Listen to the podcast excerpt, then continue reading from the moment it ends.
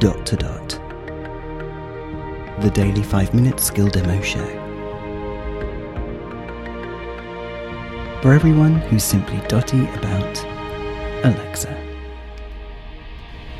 Hey guys, Robin here. Uh, somewhat basic skill today.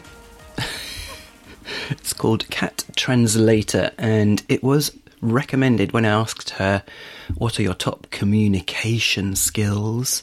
Thinking about, I don't know, uh, video conferencing or, I don't know, some amazing text messaging third party thing. And she recommended Cat Translator as the very first top communication skill.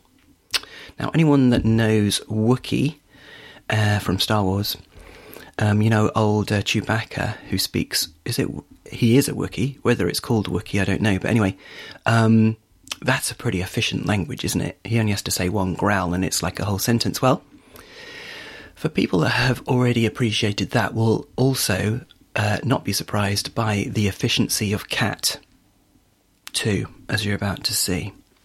Alexa, open Cat Translator.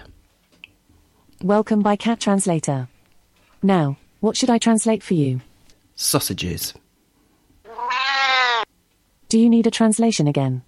Yes. What should I translate? Which is the way to the supermarket? Ooh. Do you need a translation again? Yes. What should I translate? What is the best way to clean an oven? Do you need a translation again? Yes. What should I translate?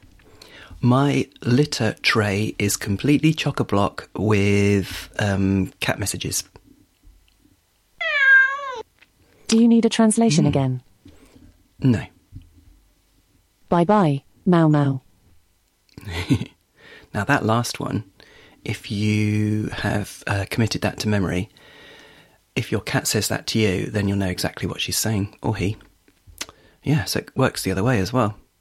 If you want to know what your cat is trying to tell you, then uh, ideally we'd have a cat translator that worked the other way around as well. But in the absence of that, then you could experiment with some things that they might be trying to tell you, put that into this, hear what comes out, and commit that to memory, and then you'll know what they're they're saying at any given time. There you go. This is Robin signing off, and we'll speak again tomorrow.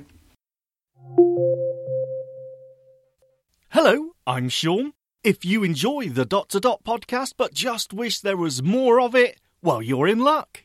Why not join Robin and myself over at the Echo Show podcast, where we take a deep dive into more Echo skills and let you know exactly what we think of them.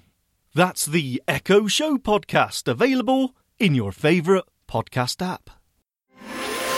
Briefcast.fm